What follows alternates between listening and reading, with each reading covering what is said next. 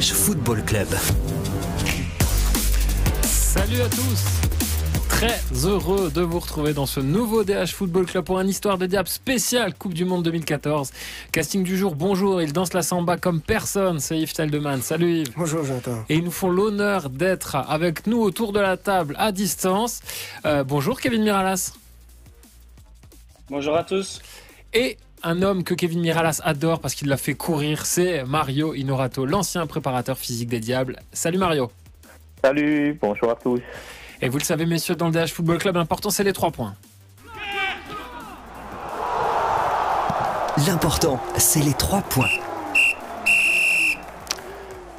Et on va commencer, comme on en a pris l'habitude euh, dans ces histoires de diable, par un petit voyage dans le temps et par des souvenirs et cette campagne de qualification. Euh, messieurs, qui a connu son point culminant avec ce fameux match à Zagreb et le doublé de Romelu Lukaku qui a envoyé toute la Belgique au paradis un soir où il drachait comme jamais à Zagreb. Euh, Yves n'est plus mouillé, il s'est séché depuis, mais il n'a pas oublié cette rencontre. Non, en effet, c'était c'était un peu le, scénario de rêve hein, qui s'est déroulé là-bas avec un, super Lukaku qui en effet avait marqué euh, deux buts à la Lukaku euh, et on se souvient aussi de la fête en effet sur, cette piste d'athlétisme après le match aussi la fête dans, le vestiaire où il y avait euh, un certain Elio Di qui fêtait avec les Diables Rouges. Je sais pas Kevin si tu t'en souviens, si tu peux nous raconter l'une ou l'autre anecdote à, ce sujet. Ouais, je me souviens surtout de la fête dans le vestiaire. Et dans l'avion aussi, surtout, on a beaucoup, on a beaucoup profité. Mais je me rappelle pas que Monsieur Diroupo était avec nous. Mais franchement, c'était un super moment parce que ça faisait longtemps qu'on ne s'était pas qualifié pour un grand tournoi. Et c'était euh, vraiment un jour euh, incroyable. Mario, j'imagine que toi non plus, tu n'as pas oublié. Tu te souviens du coup qu'il y avait euh, Elio Di Rupo dans le vestiaire? Non, je ne pouvais pas me souvenir parce que j'étais pas encore avec les Diables Rouges Ah. à cette époque-là, donc j'étais avec les Espoirs. Et non, plus particulièrement les U19, et nous étions à Lanaken avec Gert Verheyen, et on a suivi le match en direct à la télé. Et c'est vrai que même là, on a fait une petite fête parce qu'après 12 ans, euh, sans Coupe du Monde, sans tournoi majeur, c'était un événement pour euh, notre équipe nationale et tout le football belge. Est-ce qu'il y avait Divock Origi avec toi? Il y avait Divock Origi et Jason Denayer. Ah, c'est quand même euh, c'est quand même quelque chose parce que voilà on, va très vite hein, basculer euh, sur sur la liste. Euh, Il y avait deux surprises. C'était c'était Divock Origi et Adnan Nianouzai. Mario, ça t'a surpris, toi que- que, Marc ait rappelé Divock qui avait fait juste une apparition chez les Espoirs et qui commençait doucement mais sûrement à, éclore à Lille? Ben, si je vous dis que j'ai été surpris, je mens parce que à partir du moment où, il y a eu la blessure de Christian Benteke, il fallait chercher une solution devant. Moi, j'avais eu l'occasion de voir euh, Divock Origi justement en qualification dans un tournoi en Belgique euh, pendant que les Diables étaient en Croatie face à la France, face à l'Islande et un troisième adversaire qui m'échappe. Il avait été excellent et il débutait euh, de plus en plus du côté de Lille. Euh, donc un vendredi matin, on nous a appelés. J'étais chez le coach pour nous dire que Christian Benteke était blessé. Et malheureusement pour lui, que la Coupe du Monde s'échappait. Donc il a fallu trouver tout de suite une solution. Et je me souviens que Marc est allé voir un, un joueur, un attaquant. Je me souviens plus lequel. Et moi, je suis parti directement le week-end sur Marseille, voir euh, Olympique Marseille, euh, Li- Lille. Et Divock Origi euh, a fait un très bon match. Et la semaine après, Marc est allé le voir. Donc on l'a suivi quand même euh, les 4-5 derniers matchs de la saison. Donc euh, si je dis que c'était une surprise, non. À partir du moment où Benteke était out, il fallait une, une solution. Et le profil de, de Divock Origi euh, a intéressé le coach et on a opté pour, il a opté pour Divock Origi. Ah, C'était lui ou, ou Michi Batshuayi à l'époque. hein. C'était un petit peu le, le duel et on a cette euh, justification qui est restée hein, de Mark Wilmot. Euh, J'ai suivi mon ventre, il l'avait aussi suivi des yeux, donc hein, finalement. Euh, Kevin, quand tu apprends que euh, tu es dans le groupe pour la Coupe du Monde, comment tu réagis? Bah, c'est une grande fierté. Après, euh, je cache pas que je le savais déjà depuis un petit moment. Parce que j'étais en Belgique, je faisais ma rééducation. Et le coach m'avait déjà prévenu que je serais dans la liste. Mais, euh, mais voilà, tant que tout n'était pas officiel, euh, on, on, est toujours très stressé. Et puis quand j'ai vu mon nom, euh, c'était un soulagement. Est-ce que tu as eu peur de ne pas être prêt à temps, justement, vu que tu étais en revalidation? Oui, ça a été difficile les deux premières semaines. Ensuite, avec le docteur, on a beaucoup communiqué. Et ensuite, je me suis senti vraiment mieux et, euh, et tout doucement, avec les entraînements, les enchaînements des matchs de préparation, je me suis senti bien pour commencer le mondial. Yves, il y avait un tremblement de terre quand même, c'était l'absence de Timmy Simons. Euh, Marc Wilmots lui téléphone 20 minutes avant sa conférence de presse pour lui annoncer qu'il ne prononcera pas son nom. Oui, euh, en effet. Donc euh, Simons, qui était quand même une, une, valeur sûre pendant des années, des années, et qui n'était pas repris.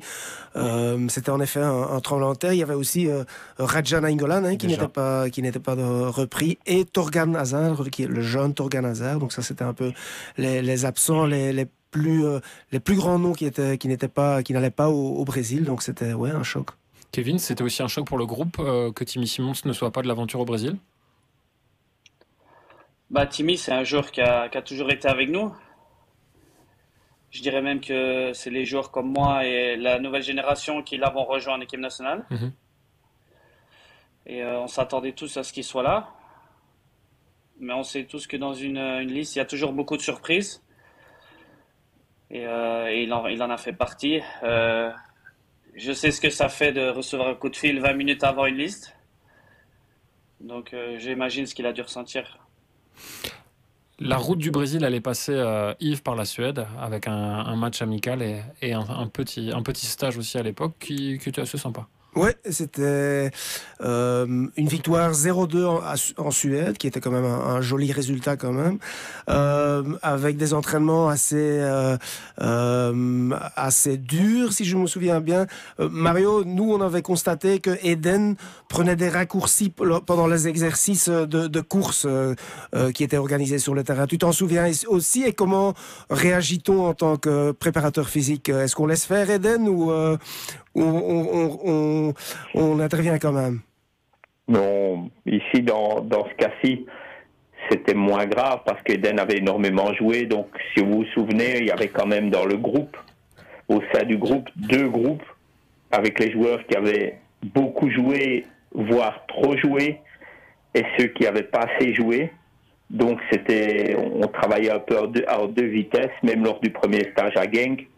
Maintenant, euh, voilà, on sait que Eden, les exercices sans ballon ne sont quand même pas sa tasse de thé, mais dans mon souvenir, euh, il avait quand même effectué quasi tous les entraînements.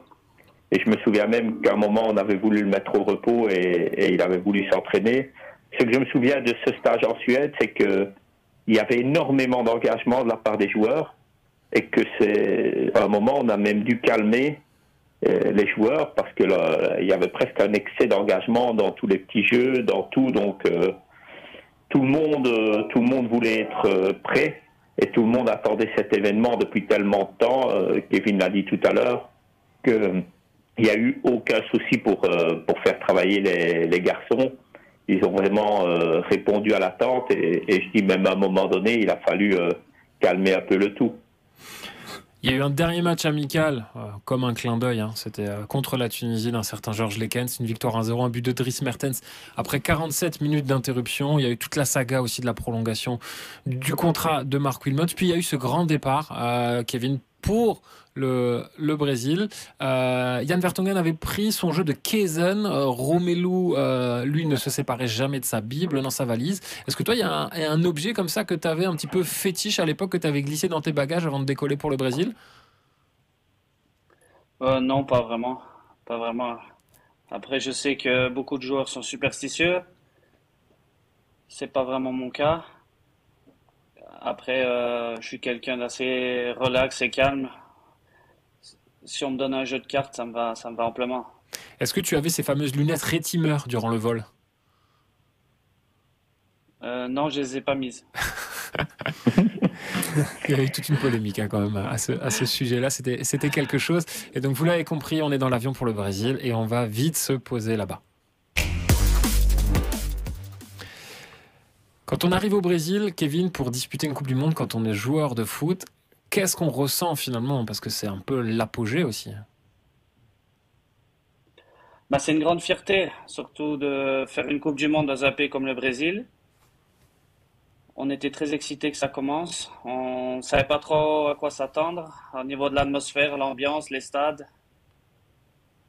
Mais on, on est rentré directement dans le vif du sujet avec ce premier match contre l'Algérie qui s'est annoncé euh, beaucoup plus difficile que prévu. Mhm. Le Wi-Fi que tu as aujourd'hui était meilleur que celui que tu avais dans l'hôtel? On sait que c'était un petit peu compliqué pour, pour communiquer avec les familles. Oui, c'était pas, pas évident. On va dire que c'était pas le meilleur hôtel qu'on avait déjà eu. Mais, euh, mais au final, il y avait tout, tout ce qu'il fallait pour euh, préparer une belle Coupe du Monde, pour se sentir bien. On, est, on était bien tous ensemble et, euh, et on a formé une belle famille comme on avait toujours fait. Et, et l'ambiance était au rendez-vous, donc c'était le plus important. Il y a eu un visiteur de marque. Hein, apparemment, je ne sais pas si tu t'en souviens, euh, euh, mais euh, il y a un certain Rivaldo qui est passé à l'hôtel, qui avait été invité par Erwin Lemons, qui le connaissait, d'un club que tu connais très bien aussi, l'Olympiakos. Kevin, tu t'en souviens de la visite de Rivaldo? Oui, on s'en souvient bien. ça fait un peu bizarre de le voir. C'était un très très grand joueur. Et euh, on a tous fait une photo avec lui. Il, était très sympathique. Et donc Kevin le disait, il y a ce premier match contre l'Algérie avec une grosse frayeur euh, pour commencer. Fegouli qui ouvre le score sur euh, ce penalty provoqué par Yann Vertongen.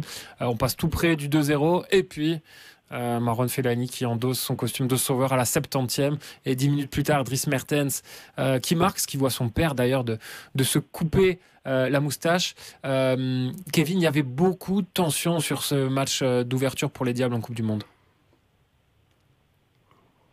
Oui, comme je l'ai dit, on était très excités et puis au niveau des grands rendez-vous, on manquait d'expérience. Et ça s'est ressenti surtout en première mi-temps.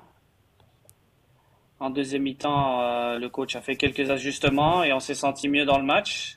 Et, euh, on a mérité cette victoire. Mais c'est sûr que c'était, c'est jamais évident de démarrer une Coupe du Monde, surtout euh, face à un adversaire qui, sur papier, s'annonce plus faible que nous. Mario, je ne sais pas si tu te souviens, mais sur ce match-là, Nicolas Cornu avait dû re filer sa veste euh, à Marc, qui n'avait pas pu avoir sa fameuse chemise fétiche blanche parce que les Algériens jouaient en blanc. Euh, tu te souviens de cette scène? Je me souviens très bien. C'est Nicolas Cornu qui, à l'entame du match, a dû donner sa veste à, à Marc. Et il faisait très chaud hein, à Bel Horizonte. C'était assez chaud. Euh, Yves, une Coupe du Monde, c'est particulier pour les joueurs, c'est aussi particulier pour les journalistes. Et en tribune de presse, il n'y avait pas toujours cette fameuse neutralité qu'on se doit d'avoir. Bien sûr, euh, il y a toujours euh, des journalistes qui essayent de, rester calmes euh, quand, la Belgique marque.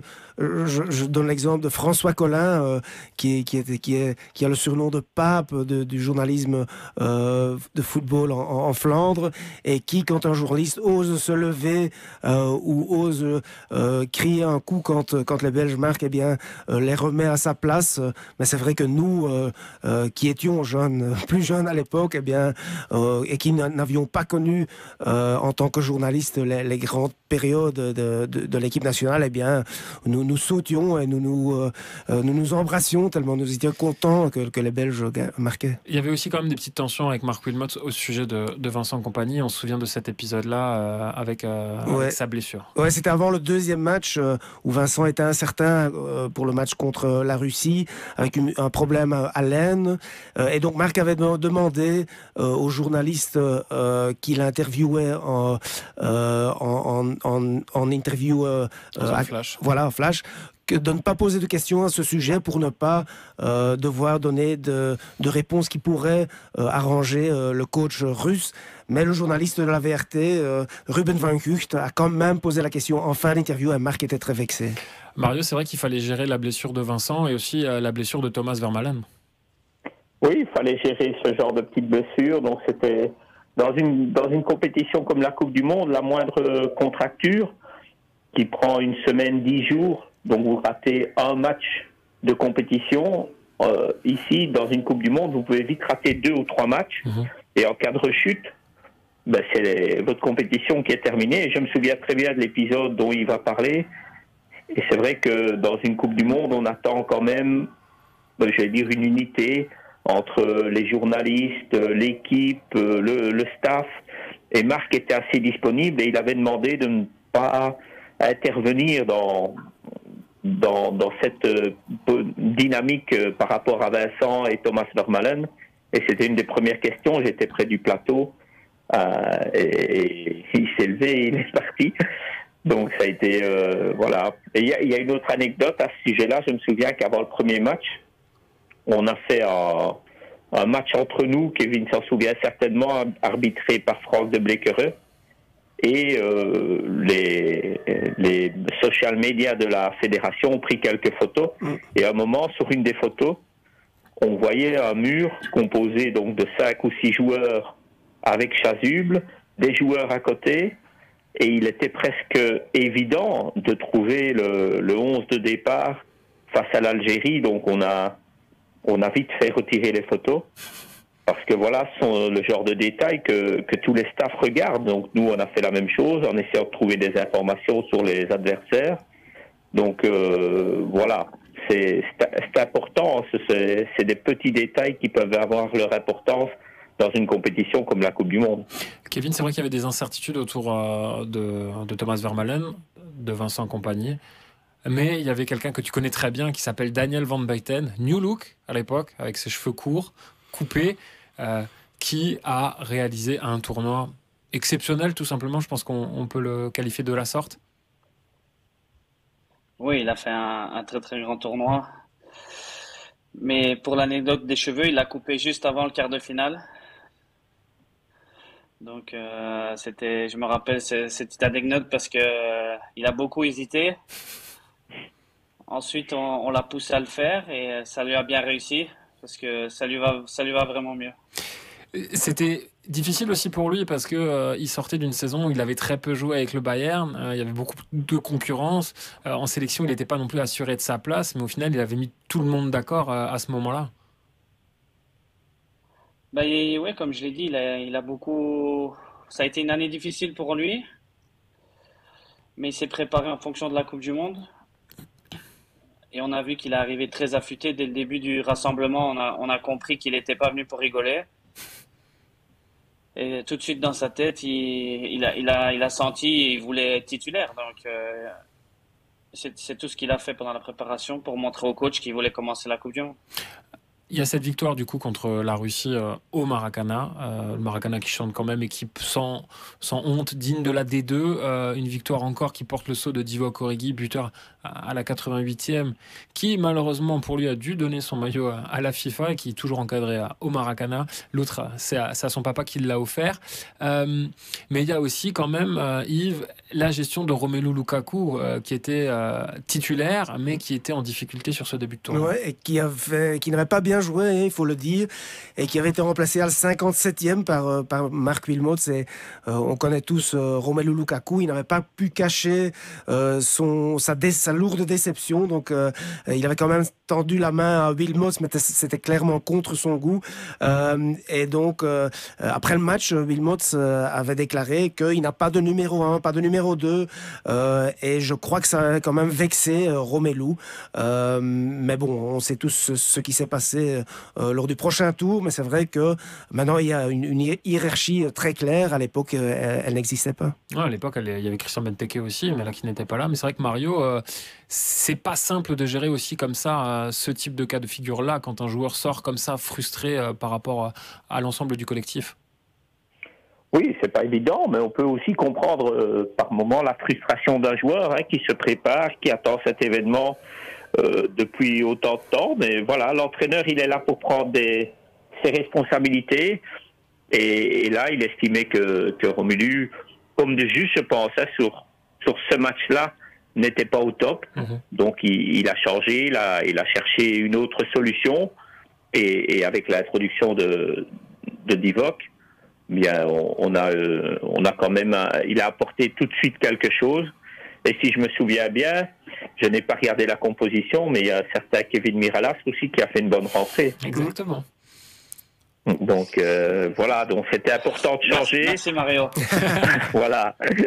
donc euh, non, non, donc euh, voilà, on avait une, on avait une bonne dynamique, mais c'est vrai pour en revenir euh, à Daniel Van Beuten, je crois qu'il faut vraiment souligner quelques mois avant la Coupe du Monde, il jouait pas beaucoup du côté de Munich. J'ai pris contact avec les, les gens du Bayern, j'ai pris contact avec lui, et il y a une phrase qui m'a dit à un moment, il m'a dit, je suis déjà en coupe, en mode Coupe du Monde. Donc je pense qu'on était autour de mars-avril. Et il se préparait, il s'est vraiment préparé de maîtresse façon. Il a fait attention à son alimentation, à son repos, aux entraînements. Et je crois qu'il n'y avait rien qui était laissé au hasard du côté de Daniel. Il ne voulait avoir aucun regret. Et il a eu un, mérite énorme, il faut le souligner, il ne le doit à personne.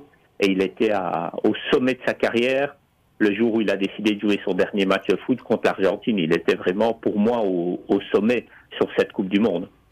Euh, Kevin, même si Romelu euh, était dans le dur, ça l'a pas empêché d'être félicité par Mathilde, euh, qui l'a confondu avec euh, Divock Origi. Vous l'avez un petit peu chambré à ce sujet-là, j'imagine. Ouais, ça a, été, ça a été très drôle sur le moment même. Mais on a vu que Romelu, ça lui avait pas fait trop plaisir, donc on lui a rien dit. On a laissé passer quelques jours et ensuite on a commencé un peu à rigoler avec ça. Kevin, tu entres toi sur ce match, mais tu es titulaire sur le dernier match contre la Corée du Sud, à un poste qui n'est pas forcément à l'époque en sélection ton poste de prédilection parce que tu joues en pointe. Euh, oui, mais bon, je sais qu'avec euh, avec Marc, j'avais l'habitude de jouer un peu à tous les postes devant. Et il est venu me voir la veille du match, il m'a dit que j'allais commencer, mais que j'allais commencer en neuf. Et euh, je dis pas de souci. Moi, tu sais, coach, euh, je me donne toujours à fond. N'importe quel poste où je vais jouer, je vais donner mon maximum. Mm -hmm. Mais voilà, c'est sûr que c'est pas le poste où je préférais jouer à ce moment-là en équipe nationale. Mais jouer en Coupe du Monde, on n'est pas beaucoup à pouvoir le dire. Donc, euh, je, je, suis content d'avoir pu jouer. Il y avait ce 6 sur 6 qui était quand même historique, mais malgré tout, il y avait des critiques sur le jeu, euh, Kevin, qui quand même agaçaient les joueurs à l'époque. Bah oui, c'est vrai qu'on était très dur avec nous sur le fait de notre niveau de jeu. Je pense que c'est dû peut-être à la très belle campagne qu'on avait fait. Mais euh, nous, on est resté euh, focus et très calme et on a, on a fini sur un 9 sur 9 et, euh, et, je, pense qu'on on était peu d'équipes en Coupe du Monde à l'avoir fait. Ouais, un, un, match qui est marqué par, par plusieurs faits de jeu. Il y a l'exclusion de Steven Defour à, à la 45e alors que c'est peut-être à ce moment-là l'un des meilleurs sur le terrain. Euh, et euh, Kevin, il y a euh, le show Anthony Vandenborg qui nous fait sa spéciale en montant sur le ballon. ça, c'est du Anthony Vandenborg tout craché. Oui, pour Steven, ça a été un match difficile, c'est dommage. Je pense que c'était son premier match qu'il jouait. Il jouait très bien, malheureusement sur un excès d'engagement, il prend ce carton. Et bah, Anthony, il nous a fait du Anthony on n'était pas on n'était pas étonné donc euh, c'est toujours ça ce qu'on attend avec Anthony des choses un peu différentes. Euh, Mario c'était aussi une vraie surprise de retrouver Anthony Vandenborg dans la sélection parce qu'il revenait de très loin. Oui il revenait de très loin mais aussi il avait beaucoup travaillé. Euh, je me souviens je l'ai suivi euh, particulièrement du côté d'Anderlecht. J'en parlais souvent avec euh, Besnikazi avec Jean-François Lanvin qui à l'époque accompagner un peu les joueurs dans la cellule sociale. Donc il, s'était préparé et il est venu euh, vraiment à la Coupe du Monde dans un état d'esprit euh, exceptionnel. Moi, je l'avais connu à l'Euro 2007 où c'était un peu la même configuration avec Anthony. Il avait eu des problèmes avec Frankie Vercotteren, il avait plus trop joué du côté d'Anderlecht et il s'était préparé pour venir à, à l'Euro U21 euh, sept ans auparavant. Et même chose, il avait eu un état d'esprit exceptionnel euh, tout au long du tournoi. Ici, je me souviens bien, je suis rentré dans le vestiaire après la Corée, il était sur la table et j'étais vraiment furax. Et je lui ai dit, j'espère qu'il t'a vraiment fait mal. Et après, je m'en suis un peu voulu parce que le lendemain, on a su qu'il avait une fracture du péroné. Mais sur le moment, je trouvais bête et presque inadmissible d'avoir fait autant d'efforts pour revenir. Mmh autant d'efforts pour être parmi les, les 23 et de, se blesser sur une action stupide parce qu'il monte sur le ballon Et une minute après, le Coréen euh, vient et fait un tacle où il le prend vraiment, mais on sent vraiment que c'est de la vengeance. Donc, il y a eu la provocation, il y a eu la vengeance. Et je trouvais ça vraiment dommage parce qu'il il était pas mal du tout. En plus, sur ce match-là, il aurait pu encore nous rendre énormément de services sur le, sur le tournoi. C'est vrai que le tournoi s'est achevé euh, contre la Corée du Sud euh, pour Anthony. Mais heureusement, il a continué pour les Diables. Et il a continué euh, avec ce match contre les États-Unis plutôt que contre l'Allemagne. Hein, c'était ça la, partie euh, à l'époque. Où on apprend du coup qu'il y a des connexions qui existent entre Barack Obama et Divock Origi, originaires de la même tribu au Kenya, celle des Luo. Il y a cette incertitude autour de, de Vincent Compagnie encore avec sa blessure. Il y a les retrouvailles aussi, euh, Yves, avec Jürgen Klinsmann, 20 ans après la Coupe du Monde 94, cette fois-ci sans Monsieur Rotlisberger. Et messieurs, Kevin, tu évoquais l'hôtel qui était pas forcément à Mojidas Cruzes le plus agréable. Euh, celui avant le match contre les États-Unis, c'est encore un cran en dessous. Ah, ça, ça reste un grand, grand moment. Je pense que quand on joue une Coupe du Monde, on s'attend que tout soit au top. Et ce jour-là, on a compris que tout n'était pas au top. tu comprends ça quand tu rentres dans l'hôtel, c'est ça? on est resté oui, dès qu'on est arrivé, on, a tout de suite compris. On a beaucoup rigolé avec ça, mais on est, on est resté euh, très concentré et euh, le coach a dit qu'ils allaient s'en occuper, qu'il allait régler ça. tu peux donner un exemple, Kevin, de ce qui n'était pas en ordre? Bon, tout, les chambres, euh, c'était, c'est compliqué de dire dans quel état c'était, mais je pense que peu de gens auraient voulu dormir dans la chambre. Euh, puis la nourriture, tout plein de choses ont fait que c'était euh, très compliqué de, préparer un match d'un niveau pareil. Et puis il y avait 350 supporters américains aussi, Mario, qui étaient euh, dans l'hôtel. Oui, donc il allait arriver. Il y en a encore qui devaient arriver. on a fait une réunion le soir pour trouver une autre solution parce que ce sont des hôtels qui sont attribués par la FIFA. Hein.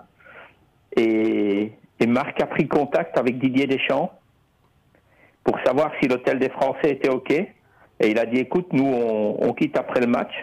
Donc on a passé une nuit dans le premier hôtel, et puis on, est parti, et on est allé dans, l'hôtel qui avait accueilli la délégation française pour le match avant. Et donc la nuit qui a précédé le match, parce qu'on partait deux jours avant les matchs, mhm. la nuit qui a précédé le match, euh, on a eu quand même euh, de très bonnes conditions dans un excellent hôtel. On en arrive à ce match. Euh, personne euh, n'a oublié. Kevin, c'est un match où il y a un nom qui revient, c'est celui de Tim Howard, avec un chiffre, 31 occasions pour les Diables. Toi, Tim, tu le connais très bien. Est-ce que tu l'avais déjà vu jouer à ce niveau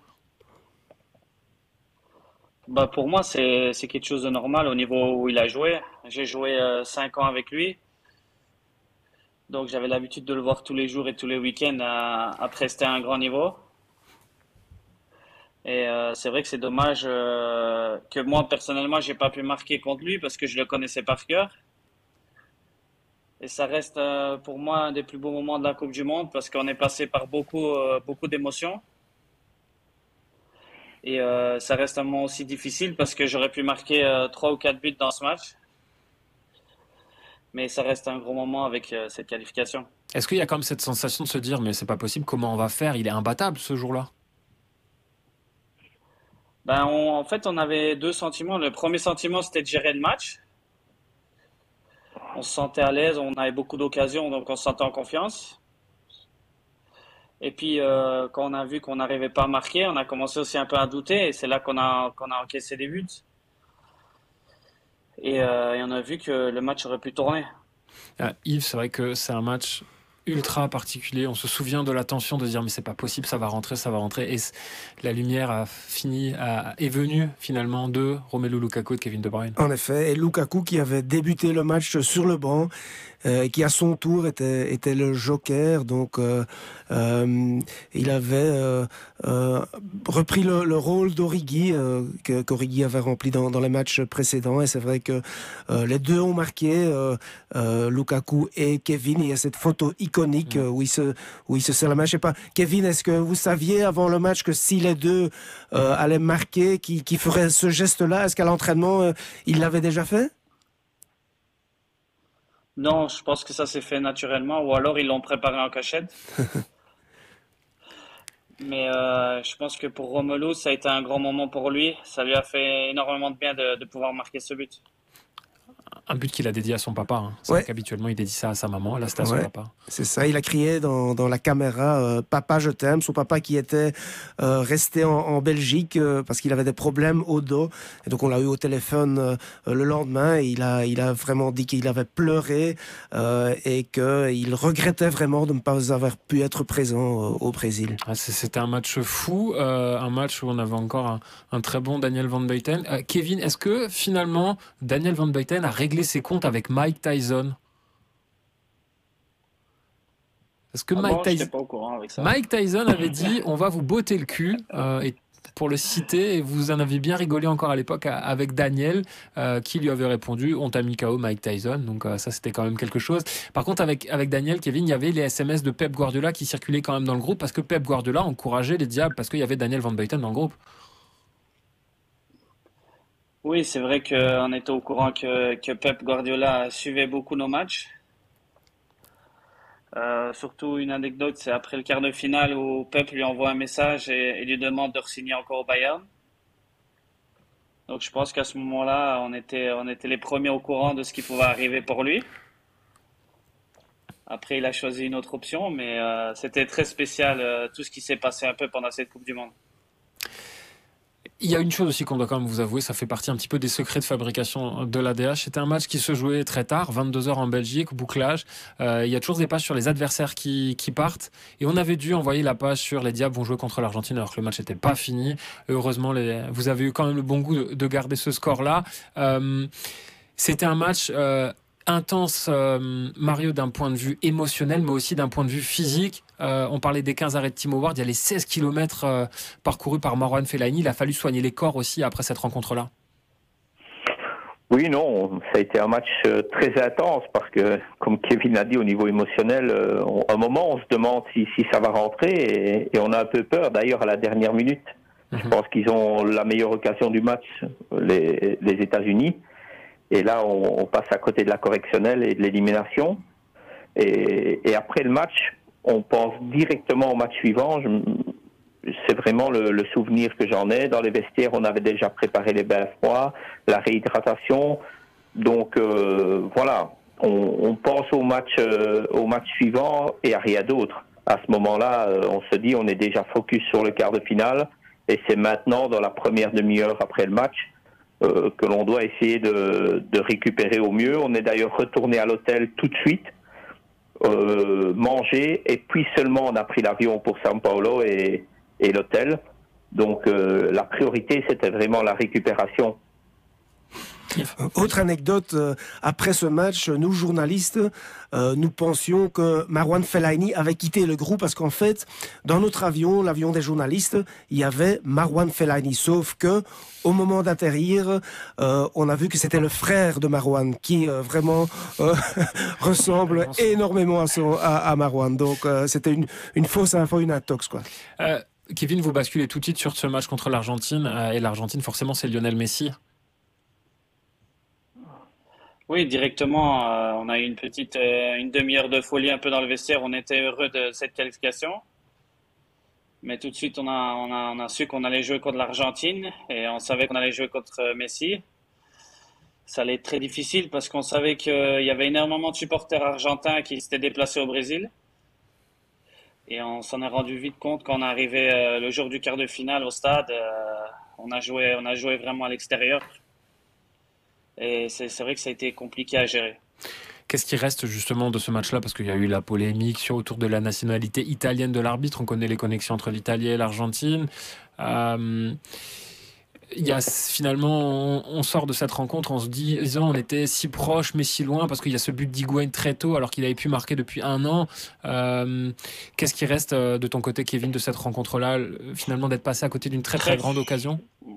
Moi, je pense que on reste très très frustré de ce match. Je pense qu'on est passé un peu à côté. Euh, ça n'a pas été un des plus beaux matchs de la compétition pour nous. Euh, aussi beaucoup de, de stress, d'énervement. On n'a pas réussi à gérer ce bloc euh, d'Argentine où on ne s'attendait pas à ce qu'ils défendent autant contre nous. On pensait qu'on aurait beaucoup plus d'espace. Et, euh, et, voilà, ça s'arrête à un moment donné où on s'y attend pas. Même euh, dans le vestiaire, il n'y a pas vraiment d'excès de colère, mais, mais, on est fort surpris d'être sorti euh, si tôt parce qu'on on avait vraiment l'ambition d'aller plus loin. Et euh, c'est pour ça que, avec l'histoire des supporters, qu'on n'a pas voulu faire la fête et tout ça, parce que nous on méritait pas nous on pensait pas qu'on méritait d'avoir une grande fête avec eux. Surtout qu'on aurait aimé aller plus loin. C'est vrai qu'il y a une grosse polémique hein, sur le retour en catimini des Diables. Euh, mais ce que, Kevin, ce que tu disais, c'est que voilà, vous n'aviez pas non plus forcément conscience de l'engouement qu'il y avait au pays. Non, c'est vrai qu'on ne se rendait pas compte de tout ce qui se passait en Belgique. Euh, on avait nos familles au téléphone, mais on ne s'en rendait pas compte. Euh, après, quand on est revenu, qu'on a vu tout l'engouement et tout ce qui se passait, euh, on s'est rendu compte qu'on avait fait une erreur par rapport à ce retour. Et euh, c'est quelque chose qui est, dommage, mais, mais voilà, euh, nous au final, on voulait vraiment euh, profiter avec le peuple, mais en même temps, on avait l'impression qu'on n'avait rien fait et pas mérité cet engouement. Mais après, on, on s'est quand même rendu compte que ça faisait des années qu'on n'avait plus été dans un grand tournoi et qu'on avait rendu fier notre pays. Yves, c'est vrai qu'il y a aussi eu des critiques au-delà de ce retour-là, mais des critiques autour de Marc Wilmots. Ouais, surtout d'une certaine presse, hein, Mario. Euh, il y avait notamment les critiques comme quoi euh, il, Marc Wilmots donnait toujours les mêmes exercices à l'entraînement, qu'il n'y avait pas eu d'entraînement tactique, euh, qu'il y avait eu des surprises de dernière minute, par exemple De Bruyne qui devait jouer à droite, ce qui avait surpris les joueurs aussi, que les joueurs n'avaient pas travaillé les automatismes, ni les coups de pied arrêtés. Comment est-ce que Marc Wilmots a réagi à ces critiques, Mario? Non, mais je pense que les critiques, vous savez, après, euh, j'ai eu la chance dans ma carrière, après, de connaître d'autres clubs, d'autres pays, des grands clubs, des grands pays. Et là, la Coupe du Monde, c'est toutes les semaines. Et toutes les semaines, il y a une polémique. Parce qu'il y a un joueur qui parle, parce qu'il y a un agent de joueur qui parle.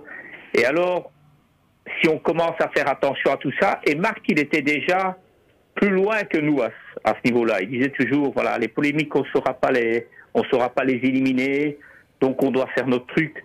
Maintenant, dire que, voilà, critiquer la qualité des entraînements, la qualité des infrastructures, ça a été la même chose deux ans plus tard. Mhm. Et malheureusement, j'ai envie de dire que si la campagne au Qatar ne se passe pas bien, ce sera la même chose pour euh, le staff de Roberto Martinez, parce que ça fait partie de, de l'ensemble, et je crois qu'il faut passer au-dessus en tant que, en tant que staff. Et, et c'est vrai que là, la Coupe du Monde, ben, j'ai tiré personnellement deux grands enseignements dans ce match contre l'Argentine. Le premier, je me suis dit, ben, là, on prépare déjà la Coupe du Monde suivante, parce que j'ai vu, Kevin s'en souvient certainement très bien, des joueurs qui avaient plusieurs tournois majeurs à leur actif, type Mascherano. Ben, sur le terrain, ils avaient une gestion des moments. Et moi, je comprends l'italien, donc j'entendais quand il parlait avec l'arbitre, ça me frustrait énormément mais dans la gestion des moments. Et, la deuxième, le deuxième sentiment, c'est qu'après le match, ben, j'ai parlé longuement avec Lucas Biglia et il m'a dit on voulait absolument éviter la prolongation parce que vous avez beaucoup de jeunes joueurs, on sentait vraiment qu'il y avait beaucoup d'envie, beaucoup de fraîcheur et on allait être en difficulté. Donc là, on se dit, avec un petit but, on va aux prolongations et on les met vraiment en difficulté. Et c'est vrai que dans la gestion du match, Là, ils étaient supérieurs à nous. Et, quelques années plus tard, j'ai rencontré des Michelis lorsque j'étais à Séville. Et on a parlé de, cette anecdote avec Divock Origi. Parce qu'Origi m'a dit après le match, il n'a fait que m'insulter, me donner des petits coups. Et, en rigolant avec lui, quatre ans après, il m'a dit, mais prof, il allait beaucoup trop vite, lui, il fallait le calmer dès le départ. Et là, j'ai compris que l'importance d'avoir des tournois majeurs, et, et l'expérience de ces tournois. C'est pour ça que je reste assez confiant pour cette équipe belge euh, au Qatar, parce que tous les joueurs qui sont là, pratiquement 80% des joueurs ont déjà joué 3, 4 tournois majeurs minimum. Donc ils ont l'expérience de ce genre de mhm. match et de ce genre de tournoi ce qu'on n'avait pas en 2014. C'est vrai que c'est une expérience qui a beaucoup servi en 2018. On y reviendra dans un nouvel épisode euh, d'Histoire de Diable dans le DH Football Club. Mario, merci beaucoup. Kevin, merci beaucoup. Yves, mucho obrigado. Et on se retrouve très vite dans le DH Football Club. Salut DH Football Club.